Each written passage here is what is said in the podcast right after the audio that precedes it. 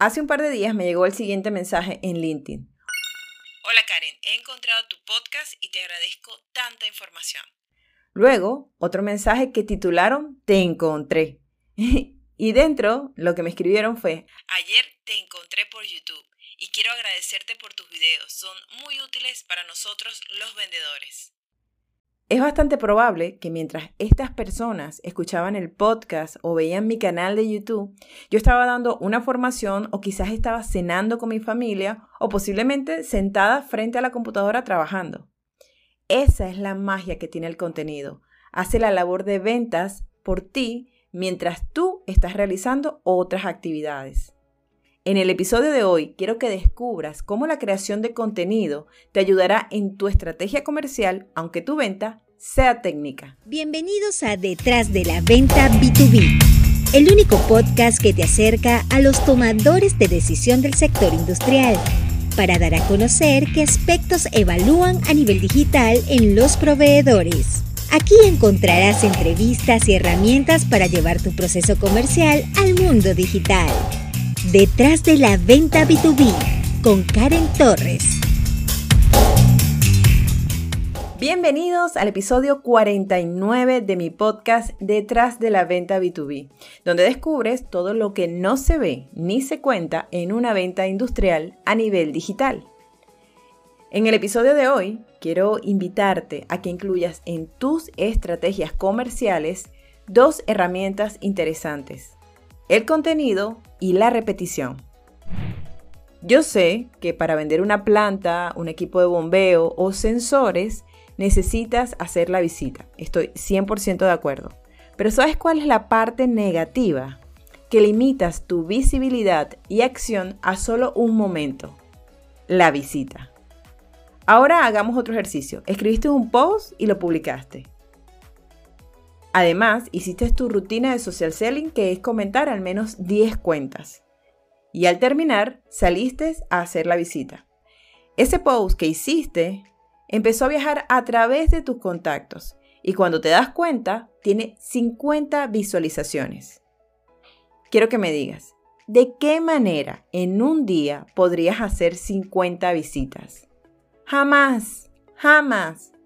Pero yo sé, ahora vienes y me dices, sí, Karen, yo posteo, pero no he vendido. Y aquí es donde entra la segunda herramienta, la repetición. ¿Crees que si yo publico una vez a la semana podría vender cursos como los vendo? Puedes jurar que no. El truco es estar presente constantemente en la red, sumando, dándole a tus contactos información que vean interesante, que los eduque, que los ayude a tomar mejores decisiones. Así, mientras vas a la visita, tu post está llegando a las personas que te interesan, las está educando, te está convirtiendo en un referente para tus clientes y está haciendo tu labor de ventas a nivel digital mientras que tú estás haciendo visitas. Te digo algo, funciona. Tanto que con este podcast de hoy estoy segura que pasaron dos cosas. Uno, ya me sigues en LinkedIn, viste el post donde invitaba el nuevo episodio y viniste a escucharlo. 2. Primera vez que estás aquí y si es así, bienvenido. No sé si me encontraste el mismo día que lo publiqué, pero da igual.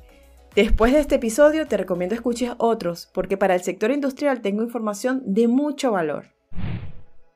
El contenido en LinkedIn es como esos amigos que se acercaban a tu mamá y le decían, ay señora María, deje salir a Pedro, le prometemos que nos vamos a portar bien, mire, mi mamá va a estar ahí. Y mientras tanto, Pedro estaba en su cuarto fingiendo que no sabe nada sobre el plan de convencer a su mamá. ¿Sabes por qué esa mamá accede? Porque ella siempre ha visto a esos niños, conoce a la otra mamá, confía en ellos y por eso decide aceptar. Te lo digo, es contenido y repetición, contenido y repetición. Haz que tus contactos te vean lo más que puedas. Ya sé que habrán días donde los posts serán una maravilla y otros donde no tendrás la visibilidad que te gustaría. Pero lo importante es ser constante, agregar valor, socializar con otras cuentas y créeme, el trabajo de manera digital se estará haciendo. ¿Te acuerdas que un día dijiste, ay Dios mío, ojalá tuviera un clon? Pues ya puedes tenerlo. Uno trabaja en la red y el otro eres tú, haciendo las visitas o llamando por teléfono. Yo lo hago y me funciona muy bien. Tengo tres años compartiendo contenido a través de mis redes y eso me ha traído clientes nuevos a los que hoy enseño a vivir de la misma manera.